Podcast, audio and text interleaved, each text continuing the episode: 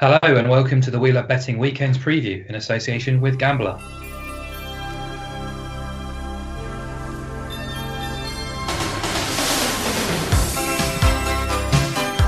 Hello guys, hope you're well. Mark O'Hare here from Love Betting. It's Christmas Eve and I'm here with my two main men, Tom Love and Will Dyer, to help try and steer the ship towards some weekend value from the Premier League and beyond for Boxing Day as well as Sunday, the 27th of December, too. Always a great betting day is Boxing Day, so fingers crossed we can do it justice. Uh, so, as I said, with me as ever to discuss the lines, the odds, the markets, and everything in between is Bradford City's most famous fan, Mr. Tom Love. Uh, Tom, we're recording on Christmas Eve, one of my favourite days of the year. Normally a fantastic night in the pub too. Unfortunately, that can't happen this year for obvious reasons. However, I wanted to ask you, What's your favourite Eve? Christmas Eve, New Year's Eve, Cheltenham Eve, World Cup Eve, or Killing oh. Eve? Uh, well, Boxing Day Eve, which actually turns out to be Christmas Day, is probably my favourite. Not just because it is Christmas, um, it's more the fact Boxing Day is coming up. It it outweighs any kind of day in the year for me. Does Boxing Day mainly because I have a decent record of making some money on a, on Boxing Day, which always bodes quite well. It's always a fantastic day. Gutting that there's no football to actually go to. Um, last year we were travelling up to Carlisle to go watch Bradford draw nil nil in the worst game of all time. uh, so none of that this year, which is which is a bit of a shame. But um, yeah, delighted to kind of gets right into it because there's usually goals go galore. I know it's a bit it's a bit of a cliche, but uh, when you look at like the historical stats, it does tend to crop up more more often than not for goals. So yeah, um, I don't I don't like New Year's Eve too much too much going on there for me. If you go out then it, it's horrible, uh, overpriced, uh, overpacked. I'd rather just stay and have a chilled one then. And uh, yeah, mainly I'm pretty much done by then anyway. I, am knackered from all the all the boozing from this week on. So yeah, um, Boxing Day is the main day for me. Interesting. I'm glad you mentioned the high goal count because uh, you know bingo cards at the ready, but Sporting Bet I think were the first bookmaker to to screenshot the uh, the results from it was it Boxing Day 1968 or something like that, when it was about fucking 400 goals or something uh, one day in the Premier League or the the first division back then. So um, I'm sure we'll see many screenshots of that again crop up before Boxing Day. Uh, but yeah, just give a, a, a little listeners uh, a little taster into what your Christmas day is like at the Loves. You know, what what time do you get up? When do you open your presents? What are you eating? What are you doing for entertainment?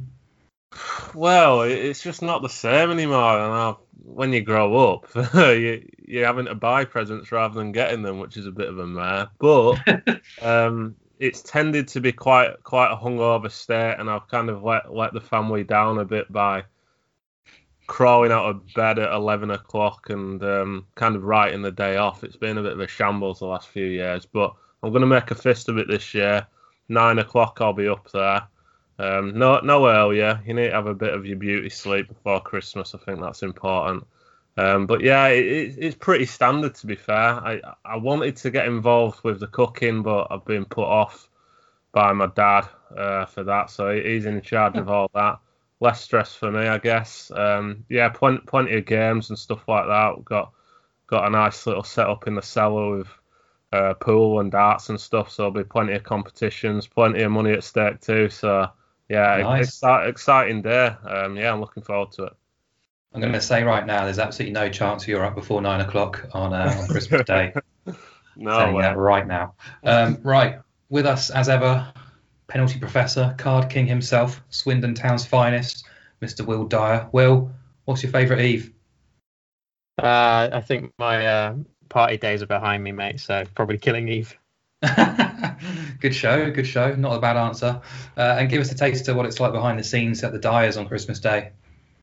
Yeah, um, I I usually spend it in Norway the last sort of four years. It's probably the most Christmassy location in the world, really. But um, so Is now I'm uh, in Norway. Well, we usually go up in the mountains near Lillehammer, where they had the Olympics in uh, Winter Olympics in '95. So it's uh, snow ski out of the ski out of the log cabin, mate. Wow. But, um, yeah, but now I'm uh, marooned on Plague Island, so none of that for me this year. Yeah, aren't we all, mate? Aren't we all? Uh, love it, lads. Great insight. Really enjoyed that. But um, we're here to talk about betting. But before we do, just a quick shout out. We've only got less than a week, really, uh, of our 30 day free trial on our private member service featuring Tom and myself, WB Gold. We've had a revamp, a refresh at the beginning of the month. Uh, channels under our own umbrella, and uh, we've, since we've made the changes, results have been really good. So we're quite proud about things, and we'd love you to give us a try. So you are entitled to a 30-day free trial of the service. If you head to the We Love Betting website or check out our Twitter page as well, uh, you've got until the end of the month to sign up, and you'll get 30 days for free. Um, and yeah, uh, there's also uh, access to a collection of quite expensive performance data. You get the podcast selections before anyone else and in written form as well. Uh, and also, you know, plenty of markets you can actually get a bet on. So I uh, hope you enjoy it. Come and give us a try. Uh, just check out the feed or the website to do so. Uh, right, let's jump into the games now because we're covering three Premier League games this time around with no European action uh, on Boxing Day and on Sunday. We're going to start with the curtain raiser. It's uh, Leicester City against Manchester United. The Foxes are around two to one for this match. Man United about 13 to 10, I think the last time I looked, 2.3 in decimals. Slightly bigger prices probably are available if you do shop around. Um, we've covered United a fair bit in recent weeks in this segment, and the narrative has kind of flip flopped in the past 10 days, two weeks. Suddenly, they are now five points off Man. Oh, sorry, five points off Liverpool with the game in hand, and uh, they're in the League Cup semi-finals too. So, Will, uh, are they a bet at the King Power? Um, I'm not sure about them being a bet. Um, more sure on on goals in this encounter. I think. Um, first glance, you kind of get the feeling that these two are quite unpredictable, but uh, actually looking into it, really, I guess they're just two brilliant counter-attacking teams. They're both stronger away from home than they are um, on home turf, and and both often slow starters. Um, yeah, they sit first and second in the away table on on 18 points each um, but only 10th and 12th in the home table. So clearly something's got to change there. And yeah, on that basis, I guess you, you could be supporting United, um, who have definitely had a fairly packed um, fixture list, as you mentioned, with the EFL Cup quarterfinal um, just two days ago. Um, yeah, so I feel um, I wanted to just look straight into goals and also in sort of to the the half-time, full-time markets here. Um, despite sitting second and third, like we just mentioned there, um, with 17 wins combined, only only seven of those wins combined between them were actually like halftime, full time double results, where both of them were were winning at halftime and then won at full time. Um, put that into perspective, Everton have only eight wins, and they've also had seven of them winning halftime, full time. Um, so, so there's a there's a, the long term average of um, Premier League games with a half-time, full-time result is uh, a double result basically is is 45%, and um, the percentage of wins that are actually double results is 59%. So they're definitely under under indexing on that, and that's something I think we both we've all mentioned in previous podcasts how United have been pretty pretty amazing at coming back after the break or or, or drawing at the break and and then lead uh, going on to win the game. So um, why the slow starts? I guess you probably could point at a lot of things mentality issues, maybe inability to read their opponent's game plans, um, better fitness late on in games, or maybe they just prefer to soak up a pressure and wait wait for a chance to strike late on. Plenty plenty of things to consider, but I get you get the feeling that this could be a, a, another game of that ilk. Um, Leicester, the only side in the Premier League yet to draw a game, so if they are gonna if they are gonna uh, get a win, it's probably unlikely to be uh, from a uh, from a draw scenario to, to then a win at full time. So that's probably helping that halftime full time double result statistic. Um, and yeah, uh, King King Power has been a, a, happy hunting ground for for Red Devils. Won ten of the last fifteen visits, um, losing only once in a in a bit of a dilly ding dilly dong in uh, five five three in 2014. It wasn't Ranieri. It was just mad, mad game. Um, and yeah, uh, even when Leicester won the league in 2016, they failed to get the better of United in in, in either of those uh, encounters that season, two draws. So it's been a real domination from United in this fixture. Won nine, drawn three, lost lost none since that five three defeat at the King Power in 2014. So, and they come into it in incredible shape, I guess. If you if you dismiss their Champions League form, Um, they've scored three or more goals in five of their last seven Premier League games. I mean, six last time out was absolutely mad match with. Uh, I, I didn't even look into the, the, the shots records either, but commentators were pointing out and pundits pointing out how I think it was 41 or 43 shots on goal. Mm. Um, interesting that they did obviously then when consider that they did face 17 shots um, against them, so and gave up 13 corners. So I think it's important to note that they probably won't keep Leicester quiet, and they don't dominate possession really or control games either. And I don't think they really in, intend to, to be fair. Um, so for me, it was, you know, I, I can't be, I, definitely we'd never be considering a, a United win to nil here. Um, they rested a couple games in that EFL Cup game. Uh, rested a couple players, sorry, Tuanzebe, ba- uh, Bailly, Cavani, and Van der Beek all started, and it was a, it was a really good performance. Um, another late showing, but they actually deserved really to be ahead quite a lot earlier. They probably could have scored four goals in the last ten minutes of that match. Um, Cavani and Martial both scored, and then Rashford and Fernandes had great chances as well late on. Um, so yeah, another good good game from United, and they'll bring in a couple fresh legs, I guess, for this game. And one thing that I think in the last podcast I, I backed it was um, was in that Leeds United game went back Leeds to score in the first half and United to score in the second half, which thankfully came in just because of sheer amount of goals that we had in that match. Um, that was nine to four, and again here it's it's twelve to five for Leicester to score in the first half, um, and United to score in the second half uh, at William Hill. Um, so I, I, like that play again. Um, that'll be my my like side bet. Um, United have still conceded the first goal in seven of 12 Premier League games um, this season and won the second half in seven of 12 too. Um, I'd expect there to be goals, yeah, really based upon on what we've also, what we've mentioned, um, and a bit of an end-to-end game. We mentioned how Leeds matches were, they before that game they were averaging 3.54, and then now averaging 3.85. Um, and United are a close second at, at 3.77 goals per game. Um, obviously, they've had that 6-1 defeat to Spurs and the 6-2 with, with Leeds now, so so that's helping boost that quite a lot. But but Leicester also breached this goals per game line as well. They're at 3.07. Um, so I feel like over three Asian goals at, at, just shy of 11 to 10 with Bet365 is a fair play. Um, maybe we're still slightly the goal the goal ratios at the moment are quite incredible in the Premier League, and maybe there will be a bit of a revert to the norm slowly to, in the back back end of the season when we kind of you know games become more important and for results for teams. So we could see that happen soon, but the Christmas period is not known for that at all. Um, and yeah, so I think a, over three Asian goals. Um, Leicester do welcome back uh, probably uh, Timothy Castagna, so he's a big boost for them. Vardy's in red hot form. Um, I just just briefly looked as well at the ref, obviously being Mike Dean.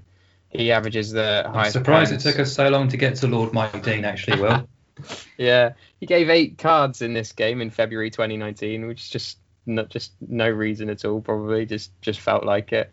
Um, so I did think about pens, um, but the prices aren't really that special anymore. It's well known that yeah, Vardy and and Fernandes are scoring them for fun. Uh, you can get 11 to 2 on a Vardy penalty to be scored, um, or either team to score a penalty is 5 to 2 at Bet Victor.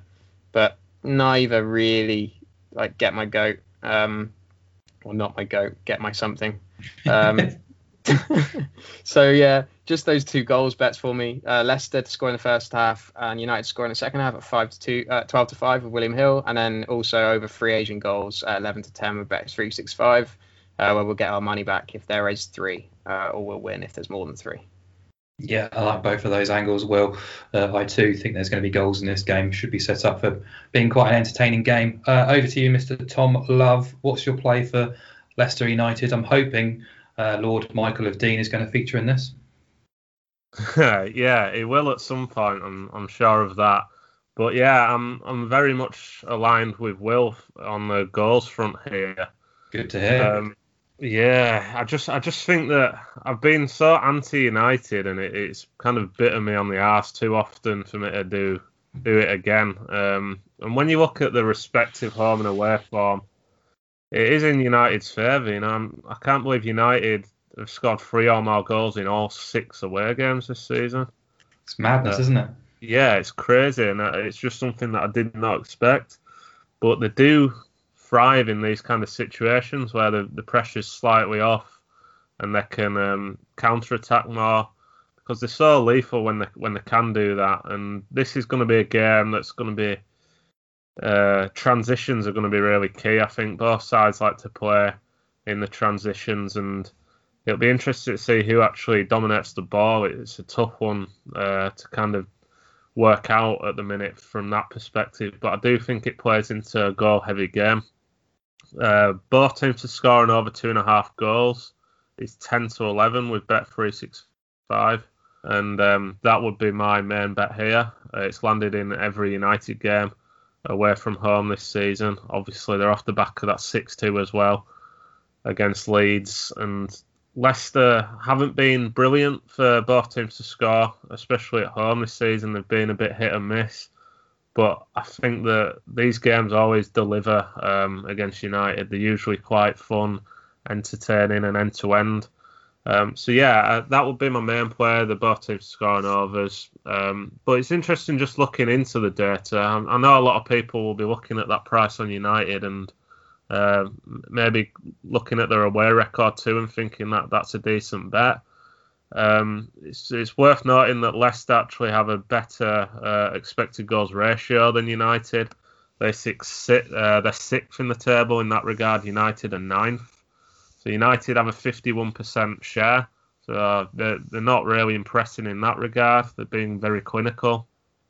Um, whereas Le- Leicester are around 54%. Um, and Leicester also have um, about six more expected, um, four more expected points than United too. So I, I can understand why people make an argument for them with a quarter goal start as well. So I, it's one of them where I've kind of looked at both sides and I can't really pick um, a winner, but I'm more than happy to get with the goals. So yeah, both teams scoring overs will be the main bet for me here. Um, but yeah, you, you, can't discount the card angle as well. Um, the bet that I was looking at was both teams to have. Uh, three or more cards, which is 13 to 2 with Paddy Power and Betfair. Uh, it's a bit bit more of a long shot this, but uh, Leicester have seen 30 or more booking points in quite a few of their games. Uh, three of the last five, um, I think it is that they've seen this land. Uh, they, they, picked up quite a few against Villa at home. I can remember. Uh, got a few cards late on against Sheffield United too. And uh, United have seen quite a few cards too this season. I think they've been booked in all bar two. Uh, so with Dean in charge, and Will mentioned the eight cards that got dished out last time, uh, with the players that are on the pitch, like some Maddison um, and and Vardy for Leicester, and then lots of Rashford and Greenwood on the break for United against two slow defences. I think uh, if you look at Maguire, could be having nightmares about thinking how he's going to deal with Vardy if United do step up. Uh, but similarly, I think that Leicester with Jonny Evans and Fuchs in that back line look really vulnerable to pace. So I think that there could be lots of kind of cynical challenges and challenges in areas that warrant a card, not just in the midfield. Um, so yeah, I, am willing to have a little stake on that, and I just have a small one just because it is uh, Dean. Um, it's around six to one elsewhere, which is is uh, fine as well. It's six and a half to one with Paddy Power and Betfair. Um, and the, player that does interest me actually for a card is Pogba. Um, McTominay obviously had a great game against Leeds, but he went off, hobbled off, uh, injured quite late on. He missed the midweek game, and Pogba's probably the most likely to come in and replace him and he should have. I'm, I'm, surprised he's only been booked once this season. I know he's not played that often, but there was one game. I forget who it was against. I could not believe that he didn't get booked after committing about five or six fouls, all pretty bad fouls as well. And um, he seems to give a bit to the ref as well. And uh, he's probably going to have to deal with Maddison if he's in one of them holding roles. If United play that double pivot that I expect Uh, so yeah, I think that nine to two uh, on a player is, is quite clumsy, like Pogba is, um, is quite a decent price in a game with this ref. So two smaller stake bets on the cards. Um, but yeah, my main bet is is to get with goals and both teams scoring over two and a half, um, 1.91. Nice one. Should also say Tom's put a bet in his private WLB Gold channel for the Leicester United game, which looks very attractive and something I was also looking into myself. An 11 to 10 shot that kind of covers a few of the angles he was talking about as well. Uh, so go check that out if you are a member. Uh, so as I said earlier, no European stuff this time around. So we're moving on to the 5:30 kickoff London derby between Arsenal and Chelsea at the Emirates. Arsenal around three to one ish. Chelsea hovering around evens or just below the shortest price they've ever been at the Emirates in the Premier League, or away to Arsenal. Full stop. Actually, um, Tom, Arsenal are in the brown stuff. Arteta is the sack race favourite. What is your thoughts on this one? Yeah, it's to not bet on Arsenal in any way, or form, basically. Um, I, I, actually think the price on Chelsea is fine, um, but what we try to get out of these is value bets if we can, and um, I don't think there's a massive amount of value in Chelsea. I do think it's a fair price though, um, just because what what else can we say about Arsenal? They're they're, they're whacking in both boxes and um, they're, they're just bereft of any kind of confidence or, or verve about them or consistency. And um, it's going to be massive if Aubameyang's back or not. So it's one to kind of hold off. I, I won't be back in Chelsea right now. If Aubameyang doesn't play, then if Chelsea are still around even money, I'll probably get involved. I think they've got much more quality than Arsenal. Um, they've, they've shown that they can they can beat the the decent teams and um, like, like they've gone to Spurs a couple of times and won. I, I, think that Arsenal are probably probably a bottom half side for me this season uh, from what I've seen. Uh, kind of look at all the data as well. Expected goals ratio, the 11th uh, negative process in that regard. Um, the mid-table for expected points as well. Struggling on the shot front. So it's it's very hard to get against Chelsea, even though Chelsea have kind of dropped off a bit. They had them two disappointing results against Wolves and Everton, wasn't it? Um, both away games.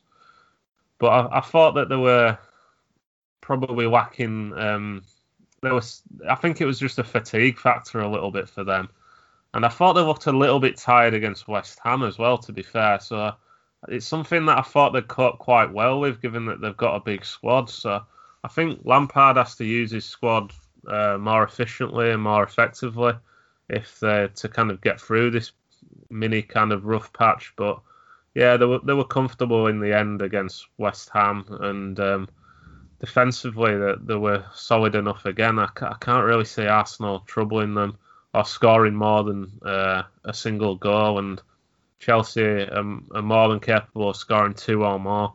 So yeah, I couldn't put anyone off that. Um, I was looking at under two and a half as well in this, which was odds against, which surprised me. Um, in a in an Arsenal game, a lot of their games have seen under one and a half land actually. Uh, so I was looking at that, and then I thought, with the pressure kind of building on Arteta, will he kind of change tact and go for it a bit more? or will he really kind of batten down the hatches and and try play for a point and a nil nil? It's just one of them that I really don't know at the minute. Um, so yeah, it's been a real tricky one for me to call this. Uh, it's one that I'll wait until um, the team lineups are announced. Uh, but the, there's a couple of prices that did uh, stand out to me on Bet365 in the props. Um, it, again, it depends. It depends on who starts up front. Uh, but I, have kind of said that Arsenal have been quite bad for shots and shots in the box, etc. But I think the bookies have gone a little bit too far in that regard.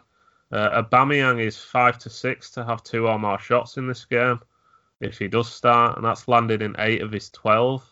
He's had three or more in, in three of his last five starts too. Um, so he was getting into a little bit of form before he picked up that knock, and um, he does kind of uh, turn it on against the big teams. I think he did he score against Chelsea in the cup last year. He scored against um, uh, scored against Man City as well. He, he has a decent record against the against the top teams and for a main striker who'd be on penalties as well to have two shots at five to six or 1.83. Um, it's around one to three or shorter in other places. It's a real standout price for me. Uh, but again, I'm not going to back that until I know that he'll start. But it's worth, worth bearing in mind if he doesn't start um, and and uh, Arteta opts for Eddie Nketiah up front.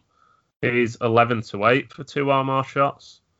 Uh, so if he is starting up front, he's landed in six of his nine starts in all competitions. Uh, absolutely smashed them in in the Europa League, averaging around 3.8 shots per game. Um, been a bit hit and miss in the Prem, but he has come off the bench quite often. They only started two games, I think, and uh, one of them he did have two shots in. So, yeah, I think that um, they're the angles that I, would go towards, but it is a it is a tricky game for me. This one, it's not one that I'm going to be getting massively involved in, just because I don't think the value's uh, particularly there. Because I don't want to get with Arsenal in any way, shape, or form. But Chelsea odds on um, isn't quite for me either. So wait on the team news and uh, look and see if them prices are still there. We bet three six five on Aubameyang or Nketiah. Whoever starts up front, I'll take them to have two or more shots. Yeah, good stuff. Nodding along in agreement in a lot of what you said there, Tom. Uh, I found it quite a tricky game to, to second guess. Obviously, you, sort of immediately ver- verged towards Chelsea, but the price isn't massively appealing. Although they did go off sub 1.7 at uh, at uh, was it Wolves and Everton recently, so potentially there is a a reason to get with the Chelsea price there. It's not really for me. Uh, if I was going to get involved with Chelsea, I'd chuck in under three and a half goals. I think you're getting around six to four, 2.5 for that scenario, but uh, it's not really one of the games I really want to get involved in this weekend from the Premier League. Uh, so over to you then, Will. Any hope for Arsenal here? And if not, what have you got for us? No, no hope. I don't think. um, what's the what's the antonym for superlatives? Because uh, I can't find enough to describe Arsenal, to be honest. Um, yeah, I've been biding my time to stick the boot in. As you said, we haven't previewed them in a while. It's uh, here we go. Think, Looking forward yeah, to this.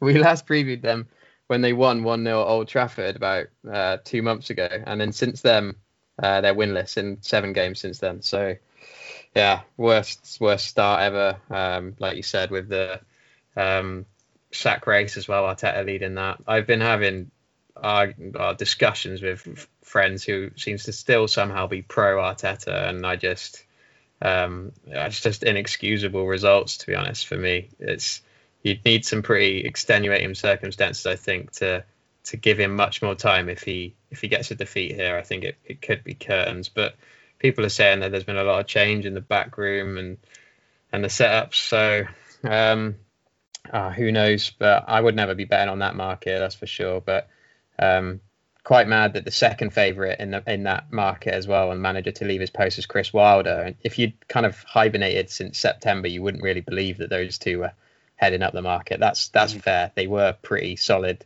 positions that they were in. Um, but yeah, Arteta to me he's just like a a well manicured sort of professor of the game and, and, and nothing more than that. He's he's unproven really. Um, obviously he did he was Pep's understudy, but it's a, just a classic case of for me where sometimes a, a manager goes straight to the top. Um, maybe he should have started at a lower level.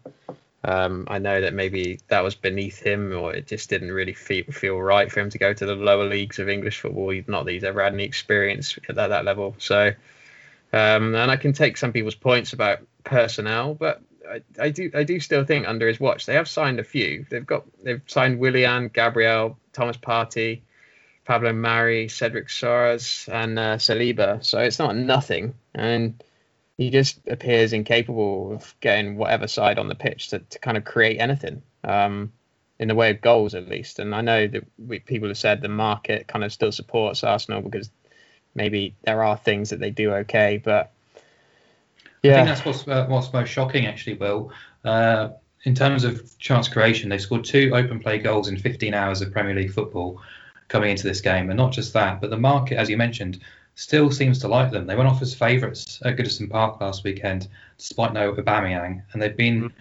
there's been plenty of money from them in, in recent matches against Spurs, Southampton. Uh, you know, there's a there's a decent sort of dozen or so games where, or half a dozen, I should say, Premier League games where the money has come for them. So the the the shrewdest punters in the world still seem to think there's there's reason to get with Arsenal. Yeah, um, I honestly Bizarre. just can't give you an answer to that. Yeah.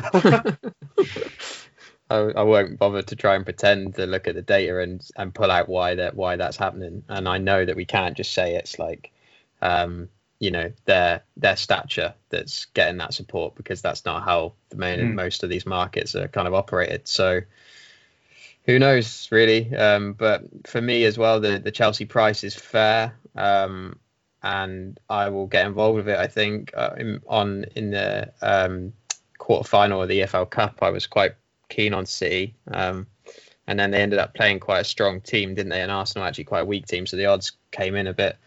Um, they were eight to fifteen um, in in the end just to to win that, and yeah, um, I think I had, a, I had a nice little play on them to win by by two two or more goals as well, which was about seven to two. Um, Nice. Interesting to note as well, actually, that I'll I'll be looking at something like that. I think in play, Bet three six five are doing their um, in play offer. Um, so yeah, I think that the um, the pre match bet on Chelsea to win ten to 11, uh, 10 to eleven um, is is for me worthwhile with the early payouts if they go two goals up, um, and then having a go at something a bit bigger in play um, is tends to be my strategy with that that bet offer. Um, and I'm thinking possibly Timo Werner to score a brace. Um, he scored just four goals from an xG of 6.58 this season. So his his his xG he's he's missed a couple one or two absolute sitters. Um, and his xG actually per 90 is quite healthy, really. Just just a sh- fraction under half a goal a game, so 0.49 goals per game expected, um, which makes him ninth of of um, players with 10 or more appearances this season um, for xG per 90. Um, and we often see players adjusting slowly to new leagues. Um, he's also now playing really in his preferred position, I guess, on the left on the left of Abraham or Giroud in the middle. Um, and so yeah, he's nine to five to score any time at eight eight eight sport. He's on penalties. Um, he's a, he is nine to one to score two or more at Sky Bet and Bet Victor. Um, and unfortunately, with Bet three six five, he's only 13 to 2 but I'll, I'll, probably just wait until it's of, sort of 10 minutes in play see how that how that's um, standing up and then have a go on him to score two or more um, with the free bet if if Chelsea look like they're they're going to get the better of, of Arsenal um, uh, one other thing I looked at as well um, I would have had a crack at Arsenal most booking points at 11 to 10 um, but because Chelsea are, are actually 19th for cards per game um, only 1.29, whereas Arsenal are a third most, with where they're, they're getting two per game. Um, but unfortunately, the cards against them, the markets on that don't really match up. Arsenal's cards per game against is the fourth most um, at 2.2 per game, whereas Chelsea's is just 1.36. So um, looking further into that market, it's actually maybe not the most because I just basically was looking at um, Premier League derbies as well, um, and the stats make the cards market about right for over 4.5 cards is 11 to 10. Premier League derbies, although this isn't really the fiercest, um, the average five cards per game compared to a league average of just 3.77. So you get quite a big uptick with the derby, about 30% increase in cards.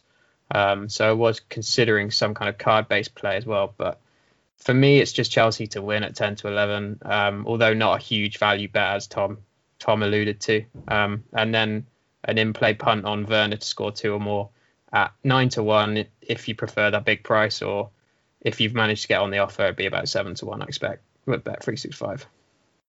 Lovely stuff. Enjoyed that. Um, all right, the final Premier League we're going to cover is at Molineux. It comes on Sunday night. It's Wolves against Tottenham. Wolves as big as 11 to 4. That's uh, 3.75 at home. Spurs no bigger than 6 to 5. Tom, um, are Spurs too short here? And if not, what's your angle?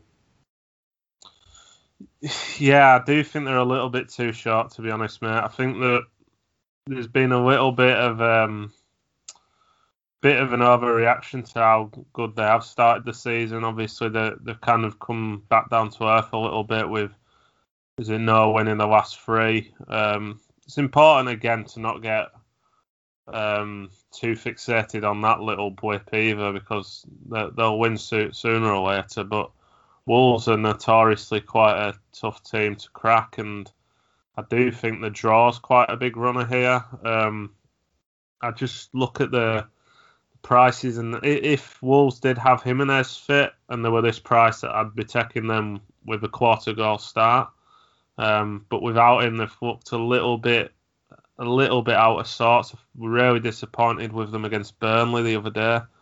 They just didn't didn't get at them enough for me. Um, I don't really know what he was doing with his formation or um, he started the the young lad in midfield. Didn't really work out with him. He got on the ball, but he was quite tentative in in possession and, and made quite poor decisions. Um, I'd expect that um, they go back to bringing Adama Traore in here and um, trying to get at them. But if Spurs do sit in that that kind of deep block that Mourinho likes, then there's no real space for the likes of Traore to to get a run at them. Uh, but Wolves are always very wary of the counter attack as well.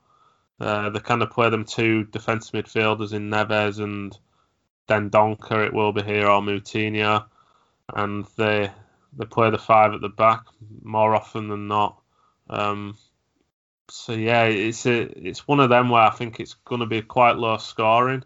Um, I was looking at under two and a half goals, but it's a bit too short uh, for me. So I've actually pumped for it to be a draw at half time, which is odds against with Bet365 and a few other places too, 21 to 20. I think that that's a nice way in. I think that we, we've talked about how Wolves always want to keep it tight in the first half if they can uh, and kind of come on strong in the second. Mourinho will be more than happy to go in uh, at the break nil nil uh, and yeah, it's it's a better price than the unders for me. And back in this, if it is one one at half time or even two two, um, you are still getting something on your side there. Uh, so yeah, I'd rather back that than the under goals. Um, but yeah, I kind of looked at the the cards here as well, and you've got a ref in Paul Tierney who's been quite good for cards this season, averaging over four per game, I think. Um, I'm looking at the players who will be on the pitch, and I think it, if Spurs do sit deep, um, they kind of do draw Wolves out. I think the likes of Neves and Dendoncker, if they're both playing that holding role, um, we've seen how Spurs kind of still hold free up the pitch with Bergwijn, Son, and Kane. Uh, and the two centre mids, Højbjerg and Sissoko, drop in to make like a back six basically. Um, so there is a counter-attacking threat there. It, it's quite clever what Mourinho's done uh, tactically to kind of give them more of a chance to actually score on counter-attacks rather than just alleviate pressure. Um, and I think that they, they could get caught out because they're not the fastest of players and uh, they're more than happy to commit a foul looking at the numbers. Um, so yeah, I'm gonna actually split my stakes uh, between Neves and Dendoncker if they both do start here. Um, Neves is nine to two for a card with Bet365, which is a, a real standout price. Looking at uh, odds checker at the minute, um, he's around two to one in other places. He's always quite a short price. Uh, nine to two looks very generous on him. Picked up three cards in ten starts this season in the league. Um, it was quite rife for them even in the championship. Uh, so yeah, that looks like a nice way in. And Dendoncker is actually seven to one for a card with Bet365. He commits the most fouls per game of all Wolves players this season. Two yellow cards. He should have had more. He should have had about four from what I from what I've seen of him. Um, we backed him in that little nice double we had the other week, and um, he came up trumps then. And if he does start, I think that seven to one looks way too big. So yeah, um, it's a game where I'm a little bit. I don't want to get involved in the one x two, um, and the prices on the goals are, are, kind of too efficient to scrape any value from.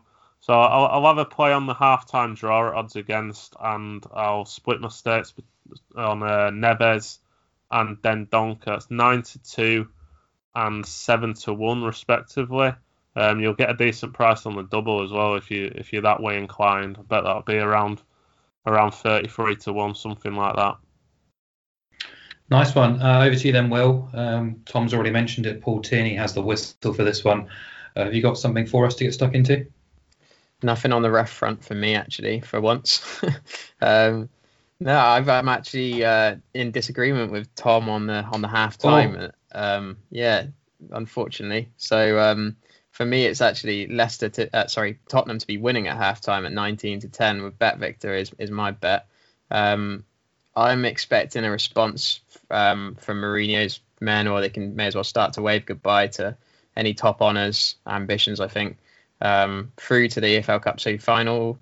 Um, and then obviously two months really now until any Europa League or last stages of domestic cups to worry about. So I think they need to go aggressive here now and start getting some results. Um, they're t- only obviously 23 to 20 to win, but um, I prefer them to win the first half. They scored 15 um, in the first period and conceded just four, um, whereas in the second half they've scored 10 and, and conceded the same. Um, so they're getting in front and kind of sitting on them. Um, and whilst Wolves have conceded more of their goals in the second half, uh, 12 of 19, they've also scored less than they've conceded by half time. So they've only scored six uh, in the first half and conceded seven. Um, as Tom mentioned, they are a bit slow starters. I feel like it, it, actually you could somehow get somehow in between our bets and think look at a nil nil or a one nil Spurs scoreline at halftime does make sense. Um, it will. I, I also think it's going to be a low scoring game, but um, those stats kind of made sense to me on on on a Spurs halftime lead. Um, they were a bit of a mess against Leicester Spurs. Um, that Aurier giving that off needless penalty away. Um, very nearly playing Maddison onside as well for a disallowed goal, did Aurier. Um, and poor positioning for the own goal from from Sissoko. Um, great last chance, uh, great late chance as well for Tielemans. So Spurs lost the XG here, and even without the penalty XG, um, they still lost it just just a bit to to Leicester. Um, didn't really give too many problems for Schmeichel, bar that one really good save from him. Um, few people mentioned that Jimenez, without him, they look a bit of a different side. Um, and I, I, looked into, I actually did rate them quite well, well, not rate them quite well, but at the prices when they played Chelsea at Molineux a couple of weeks ago, um, I thought they were a bet at, at, almost five to one. But but here now, um, they're only 13 to 5 to beat Spurs. So I think that's a bit of an underestimate of, of Spurs' results kind of ability at the moment. Um, and then even though they were weak against Leicester Spurs, they sit 15% um, higher than Wolves for XG ratio. Um, and the key one for me is from open play. Um, Wolves have the highest reliance on open play situations in the league for goals. Uh, 76% of their goals come in from open play. Only two other sides that have 70% or more. Um, that's Everton and Brighton, and they're like low 70s. Um, so, yeah, they've they've conceded five from set set pieces and four from penalties. Um, and Wolves are 16th for goals scored combined from from set pieces and pens. Um, so on and on the flip side as well, this ties in absolutely perfectly with with Spurs being the the lowest expected goals from open play um, against them.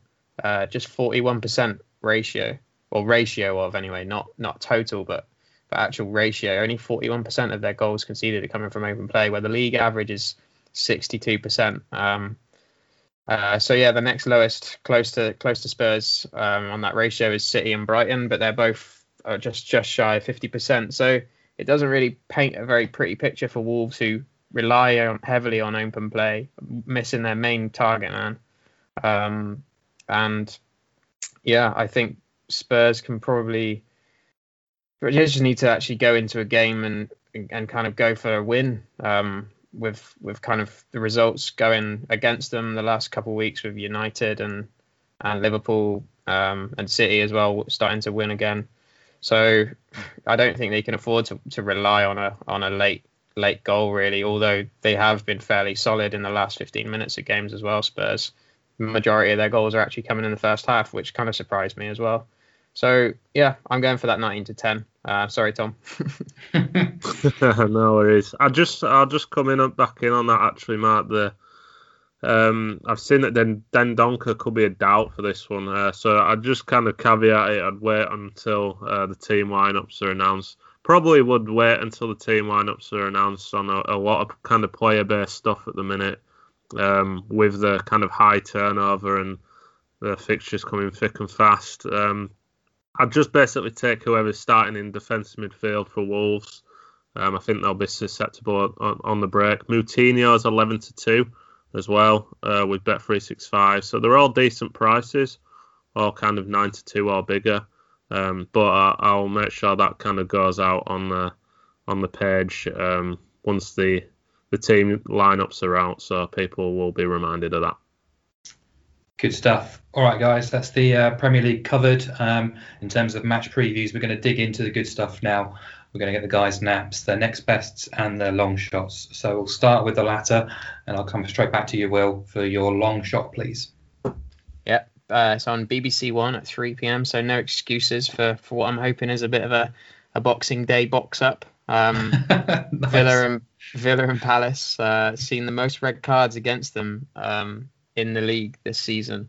Um, four, four, four red cards have been committed against Villa um, and three against Palace, um, whilst Villa have had one themselves and, and Palace have had two. So if you combine all that, that's 10 red cards in their games of the 21 red cards in the whole league. So just shy of 50% of all of all red cards have been involved in one of the one of these two teams. Um, so this is obviously impacted a bit by those Reds in in Villa's Midlands derbies against the Baggies and uh, Wolves recently. But I think it's also we've also clearly mentioned how how much it's driven by their ability on the ball or dribbling ability with, with Grealish, by far the most fouled team in the league. Um, but Palace are also in the top five um, on fouls committed against them as well. Um, and they managed that despite having the sixth worst possession figures. So I think we've also said how it shows the cynical nature of sort of fouls drawn on the break, how much more often a foul on the break results in a card as well. Um, Anthony Taylor is the ref. He's his red stats are exceptional, really, for the Premier League anyway. Second only to Graham Scott with with just shy of one in five, so 0.19 reds per game. He also boasts the yeah, he also boasts the uh, second lowest yellows to red ratio, which is something I use to kind of calculate um, on that. Which so he gives a, a, a red red for every uh, 18 yellows, um, which means if we're expecting like the bookies are about 3.8 yellow cards here, um, then we're looking at sort of just around four to one for a red card. Um, if you were to base it solely off that statistic. Um, and yeah, these long term that that that ratio, um, being him being 18.28 per game, the the rest of the league is averaging 21.5 this season, um, whereas actually the long term average for the Premier League is 29. So um, basically red cards seem to be being given easier this season in the Premier League. Um, maybe we're over indexing on them slightly at the moment. Um, but yeah, uh, 29 is, is is the usual average. So a lot of the other referees give give red cards way less frequently in comparison to how they give yellow cards. Um, Grealish again was fouled three times against West Brom, wasn't he? First highlight I saw on match of the day was a foul on him, and then uh, Livermore with that lunge at him as well, and then he also won a penalty late on for for another for the other foul against him. So key key man again, just clearly knows that when he's on the ball, he makes things happen, even if he is fouled. Um, Luka Milivojevic might be up against him, um, although maybe Roy might want to change it after that 7 0 drubbing against Liverpool. But um, he's Milivojevic is carded in 29% of outings as well. So he could well be a good source for a red card. He's already been sent off once this season. Um, he's only seven to four for a card, so not really any value given that he's only carded in 29%. Um, but he could be worth a small punt, maybe on him to be sent off at 33 to 1 with, with William Hill or Sky. Um, and yeah, on the other side of the coin, you obviously have Matty Cash, John McGinn, and Matt Targett, who've all been carded four or more times this season. So they're in the top 15 for cards. Um, and considering, yeah, we've got 10 reds in 26 combined matches for these two teams, even accounting for for like multiple red cards, I'd st- I basically make the, the the chance of a red when we combine the teams and the ref together, I make it about 22% chance, which is which is seven to two. Um, and a red card is five to one at William Hill, which is a bit short for a Premier League match. It's usually about 13 to two, but it's clearly they're they're calculating it with some of this in mind. Um, and I think the key stat is the number of card, red cards against these two teams. We've obviously got Zaha on the other on the other side of the pitch as well. We'll be up against Targett um, or Cash, depending on what side of the, um, up front they play him. But um, five to one at William Hill for red card, and you might actually get a bit bigger on the exchange. Um, there's no prices up there yet, but but worth having a look if you if you have a bet on the exchange. Usually a bit more value there, and they've started pricing red cards um, more consistently on the Premier League now.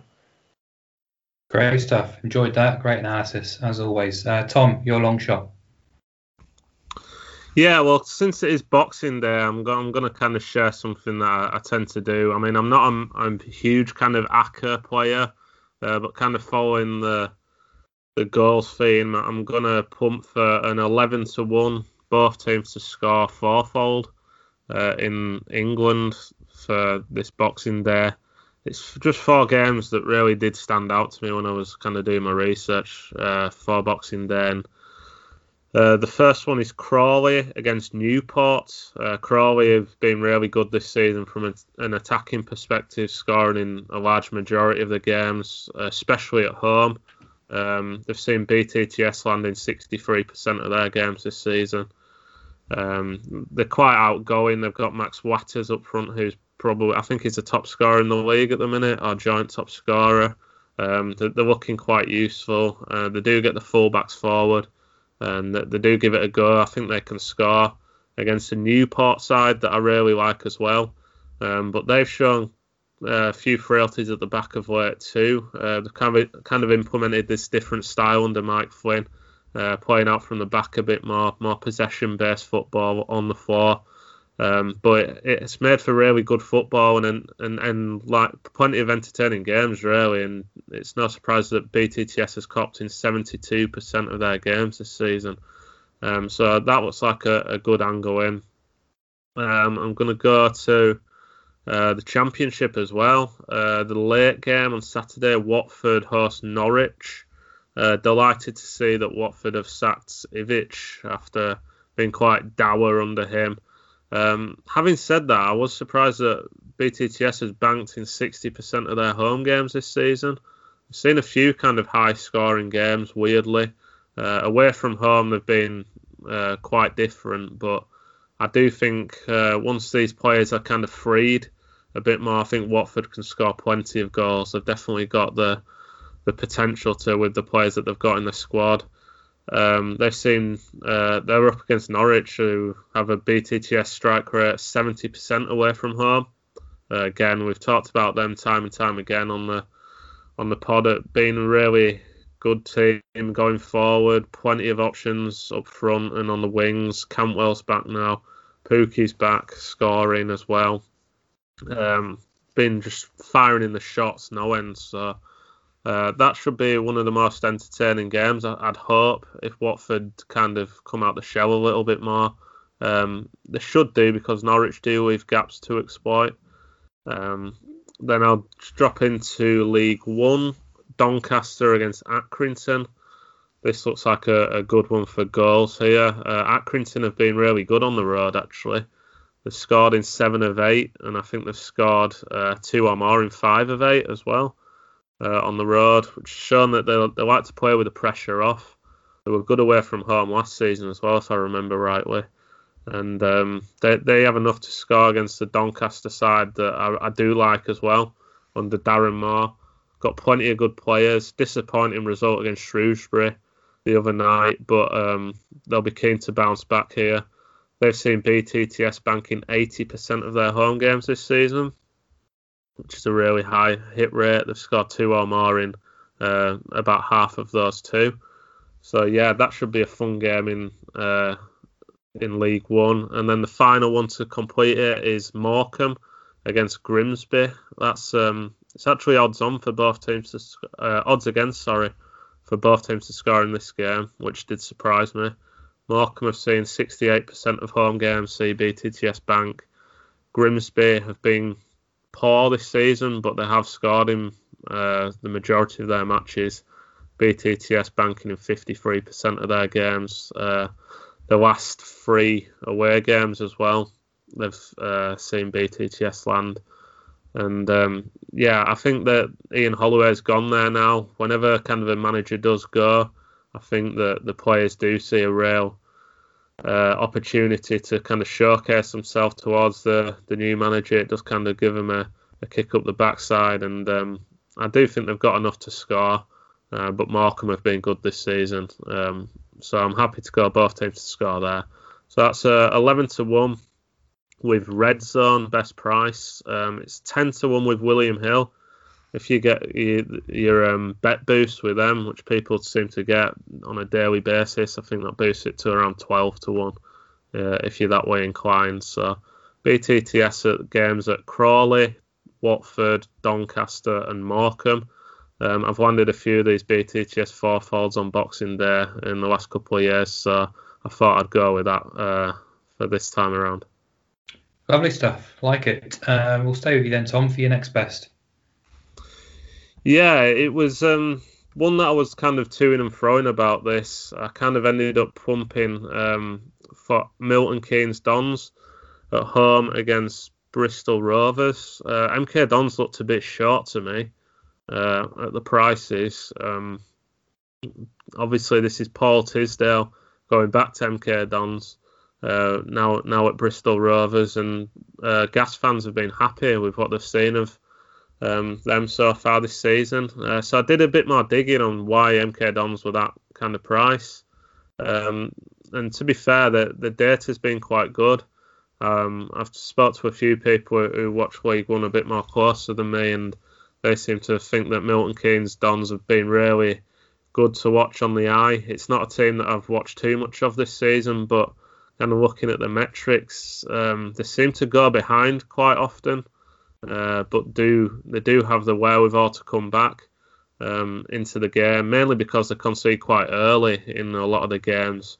So I I've kind of been against Bristol Rovers all season. I just think that their squad's not good enough. Back them for relegation, anti-post, and they have been struggling uh, all in all. And I do think that um, MK Dons should win this game, um, but I'm going to take them to win and both teams to score, is seven to two with Sky Bet. They've boosted that out, which is a, a massive price considering they're around eight to eleven to win in some places. Um, so I'm more than happy to chance to seven to two, just because, as I said, they've conceded in a lot of their games, especially um, at home. I think that BTTS has landed in 78% of their home games this season. So they've conceded in, um, is it six of eight? Um, so they've not shown that they're they're good enough defensively to keep things tight. Um, and I think anyone in this league could score against them. Um, so yeah, I'm happy to go with BTTS there, but I do think MK Dons have more quality than Bristol Rovers, and I was surprised at the price. So Milton Keynes Dons to win and both teams to score seven to two. Bit of a bigger price that, but I'm willing to chance it. Nice one. Back over to you then, Will, for your next best. Yeah, um, Blackburn, Sheffield Wednesday for me. Um, kind of two teams that I feel that are a bit of a, a tale of two sides of, of the of luck. Uh, one one going um, with them, I feel lately for Sheffield Wednesday, and one going against them for for Blackburn. Um, Blackburn have, have scored three times more goals than Sheffield Wednesday this season, which is quite a mad statistic in in a league which is averaging just 2.2 goals per game. Um, second top scorers in the league, Adam Armstrong, scoring 15 of those 33. But he's he's well supported by by Harvey Elliott, and well, there was a couple of players supporting him quite well who've been who they've had kind of been a bit decimated with injuries lately. Rovers. Um, and I can only really think that the injury problems at Ewood and and the fact that they've lost three of the last four have built this the price really for three to four on Blackburn to win. Um, uh, Bradley Johnson will play um, at centre back again, probably with Daniel Ayala absent. Um, and yeah, they're also missing Travis and Wharton at the back. And then in midfield, they're missing Dolan, Rankin Costello, and Brereton, who's been really good for them as well this season. But Dan Butterworth, um, who's been out for best part of two years, is expected to kind of come back into the first team. He's been out through injury through much of that as well. Could be a good replacement for Brereton. Um, but those the fact that they've lost those three of the last four has been incredibly harsh on them, despite that in, these injuries. Um, one 0 loss to Stoke. Blackburn tore them apart really. Man, Potter's managed just one shot on target, and and Rovers had 15 shots and 69% possession. And then they also lost to Norwich and Bristol City earlier in December by by one goal margins, despite outshooting their opponents and and out possessing them with the ball as well. So been a bit unfair on them, I think, of late. Um, whereas Wednesday managed a one 0 win against Coventry last time out to to end a nine game streak without a win. Um, but it was a scrappy goal from a centre back that got them that. And yeah, they've lost six of the last seven away games, uh, the Owls. And uh, Josh Windass has scored. he's their top scorer with three goals, um, and he's weekly really supported by by Callum Paterson, who's just not finding the back of the net at all. He's played in. Uh, he scored just two goals despite featuring in all of Wednesday's last 17 matches. So goals are hard to come by for Sheffield with, with just 11 scored so far this season. And they've also got big disciplinary issues um, Wednesday.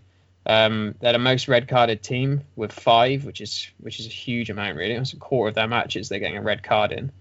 Um, puts them comfortably top for, for cards per game, uh, which is 2.25 uh, cards per game they're getting. Um, and interestingly, Blackburn Blackburn have five reds against them this season as well, which is the second most. Um, and they sit third for for cards per game against them as well, just over two. So it looks quite likely that Wednesday will pick up the most bookings here. Because um, um, Wednesday's inability on the ball has them third bottom for cards against them with just 1.2, so almost literally a, a card different per game. Um, in a in league which doesn't have that many cards really, so you're expecting two cards for Wednesday and one for Blackburn. Um, obviously, that is can can be fine margins, but when you extrapolate that over the season, it kind of the stats add up. Um, and so I'm kind of happy to ignore the fact that Blackburn are mid-table for cards per game um, picked up themselves because basically everything else points to Sheffield.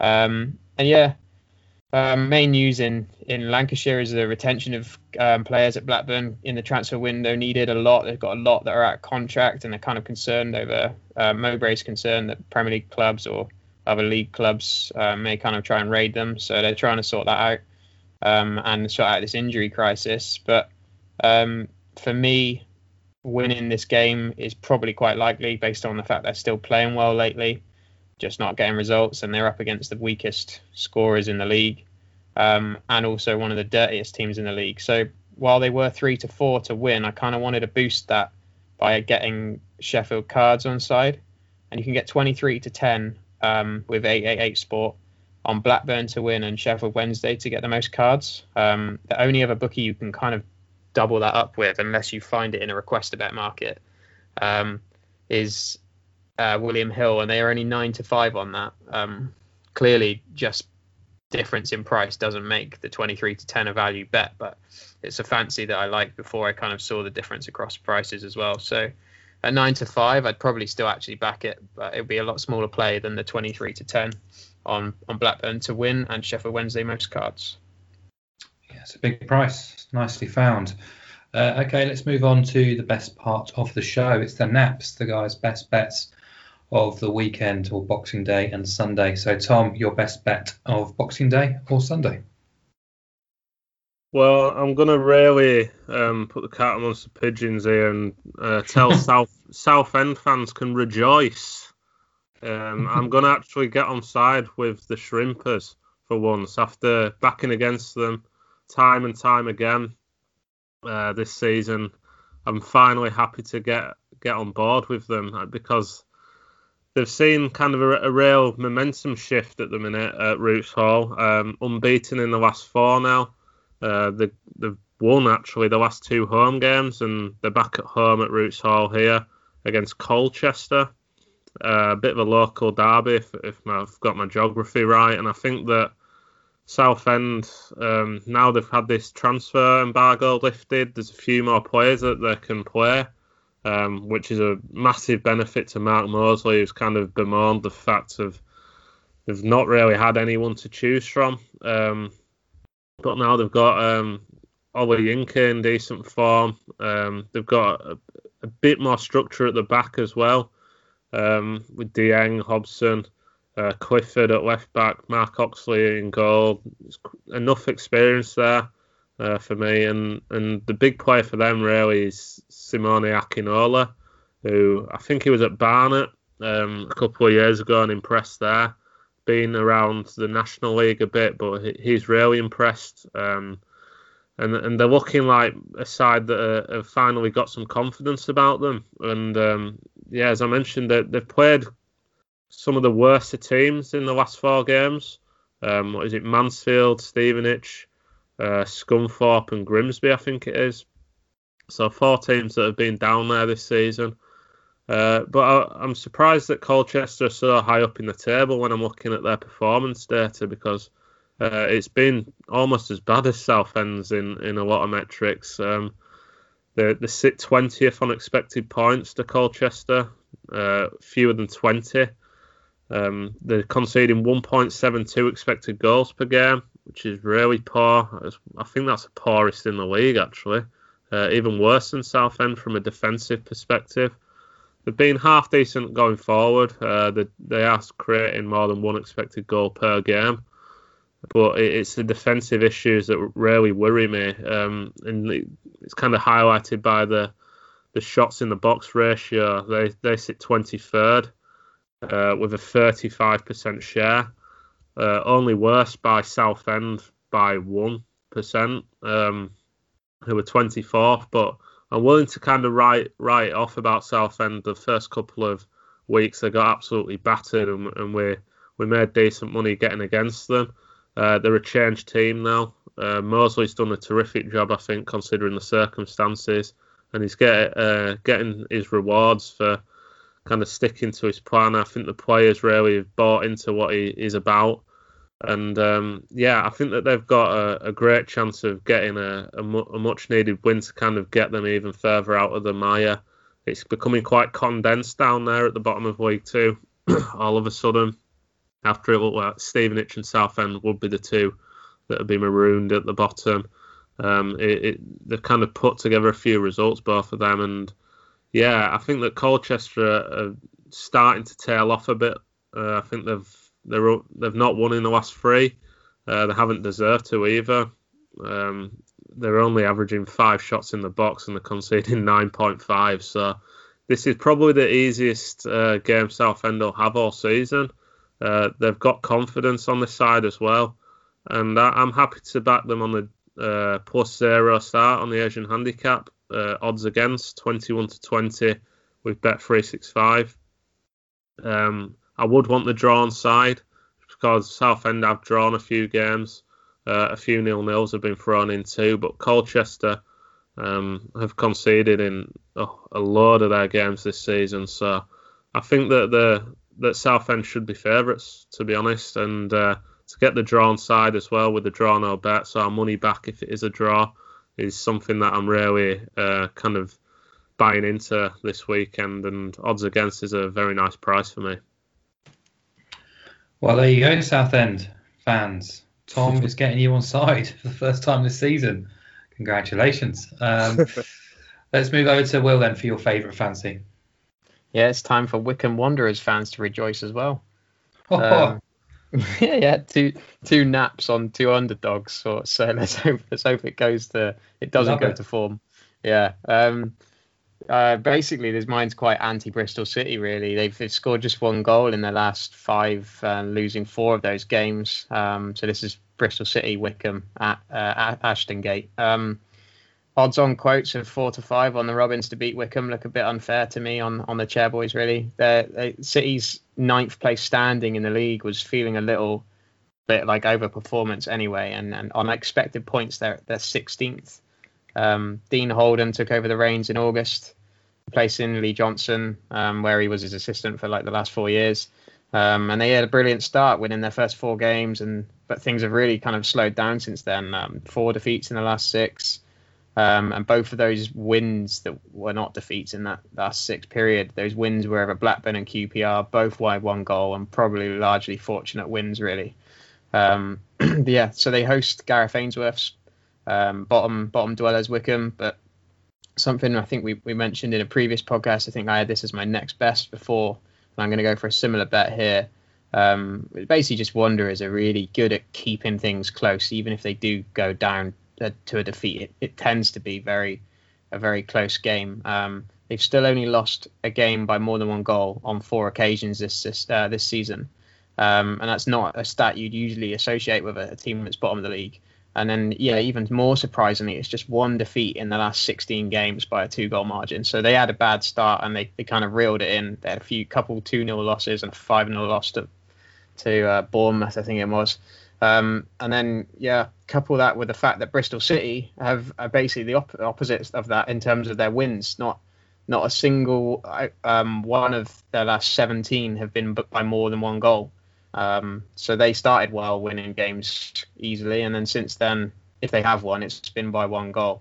Um, so I guess we lean on this championship's extremely low goals per game average here. That's the reason. Well, that's another thing that ties in. That clearly, if the games are low scoring, then they're not going to be teams running away with it. Um, but if we look at the games at Ashton Gate, Robins averaged under a goal a game, 0.8. Uh, both teams' score is only banked in three of ten there. Um, and then on Wycombe's recent form, things have matches have had a few more goals in them, but interesting to note that there have been three penalties and two own goals in uh, Wycombe's last five championship games. So that's surely something that's not going to continue. Probably bring the goals back down in line with where it was earlier on in the season for them. Um, so so low a low encounter, and then I'm, I'm quite pro Wycombe. Um, Bristol City were missing ten of their first team last weekend um, sunk by a, 1 0 defeat with a Daniel Johnson penalty for Preston. Um, their injury absentees may be slightly reduced. Um, I think they'll have five of those players potentially back or available. Uh, the other five have been out quite long term. Um, and I also, when I did tip up Wycombe before on this, I gave you that hot stat on uh, on Akinfenwa. It's not perfect anymore. Um, they have lost two games where he started recently against Barnsley and Bournemouth. So with him, they've played 10 and they've lost two. But without him, they've still played 10 and lost all 10. Um, wow. He didn't start against Coventry or Stoke uh, recently, and they lost both of those matches. So he looks like he should start here. Um, and if he does, I fancy Wycombe again to to be in a low low scoring encounter where they keep it tight um, and you can you can back Wycombe plus two handicap and under 2.5 goals at 11 to 10 with William Hill. Um, so just for comparison, under 2.5 goals is four to five. So I think it boosts it quite nicely to get Wycombe plus two handicap, and that basically covers five of the six score lines that you can get under 2.5 goals. So the only one it doesn't cover is if Bristol City win 2 0. Everything else, 0 0, 1 0 either side, 1 1 or a 2 0 Wycombe win are covered by that bet. Um, and it's a bet that's won in 11 of City's last 14 games and, and 9 of Wycombe's last 15. So you're getting combined 20 out of 29 most recent games, um, which would probably mean that you should be looking at around more about a 70% chance. Um, but we're getting a sort of a 40, 45% chance according to the odds. So obviously nothing doesn't work just like that. But 11 to 10, I think I think Wycombe can can get a result. Um, or maybe just go down by one goal. Um, so uh, that would obviously have to be a one 0 defeat. There's no other scoreline that, that would that would save us on, but seems quite likely with Bristol City's recent records that Wycombe plus two handicap and under 2.5 goals. Yeah, like it. Some great analysis as ever. Thanks, guys. Um, just to let you know, I think we are planning to cover the New Year's football too, so watch out for that. Um, and obviously, thank you for listening. Hope you've enjoyed the show, and of course, to have a very Merry Christmas too. Uh, I should say, if you are alone or if you're feeling a little lonely with the way the world is right now, uh, please don't suffer in silence. Our DMs are always open, and if you want to have a chat about football, betting, travel, whatever it is, just drop us a line. We're all in this together. It's important we all look out for each other at these difficult times.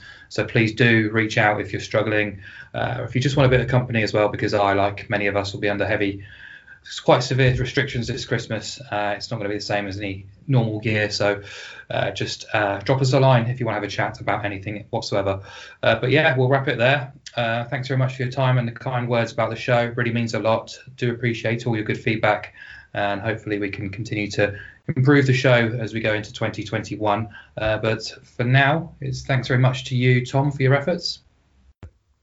Cheers, mate. And yeah, I completely echo what you said. Um, there, my DMs are always open too. So anyone wants to chat, just give us a shout. And uh, yeah, hope you all have a great Christmas and thank you for supporting the podcast. Good man. And thanks very much for your efforts as well, Will. Yeah, cheers, guys. Feliz Navidad and uh, enjoy the Waitresses uh, albums, Mark. I certainly will do, mate. this has been the Wheel of Betting Weekend Preview Podcast. Merry Christmas all. Chat soon.